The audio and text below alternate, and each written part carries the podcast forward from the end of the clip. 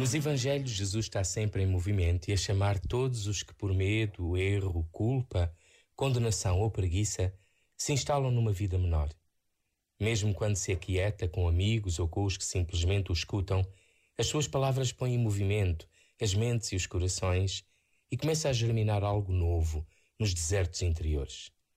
Seguir Jesus implica o desprendimento de muitas coisas, de entusiasmos irrealistas, de busca de glórias pessoais de ficar preso ao passado.